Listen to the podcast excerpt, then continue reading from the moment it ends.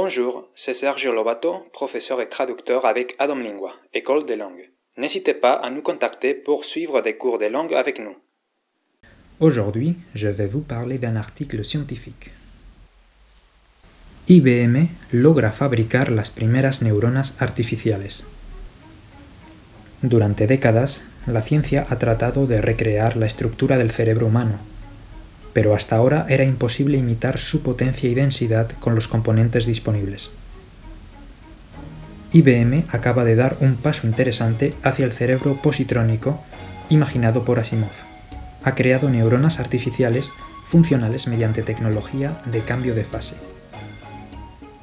Estas neuronas de cristal, que cambia su estado, se parecen mucho a su contrapartida biológica, para empezar, su tamaño puede reducirse a unos pocos nanómetros, lo que permite agrupar la suficiente cantidad de estas neuronas en un espacio lo bastante reducido.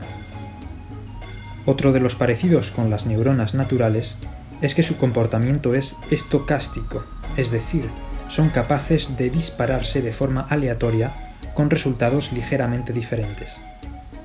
Para terminar, las neuronas de cambio de fase de IBM pueden dispararse a altísimas velocidades y su consumo energético es muy bajo.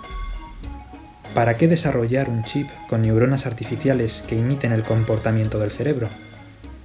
En IBM creen que puede ser ideal para dar potencia a redes neuronales como la de DeepMind de Google y para gestionar nuevos dispositivos que necesiten una forma de procesar más parecida a la humana, como un sistema de sensores para reconocimiento visual.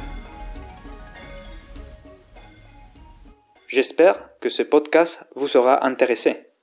C'était votre podcast quotidien d'espagnol avec Sergio da Domingua.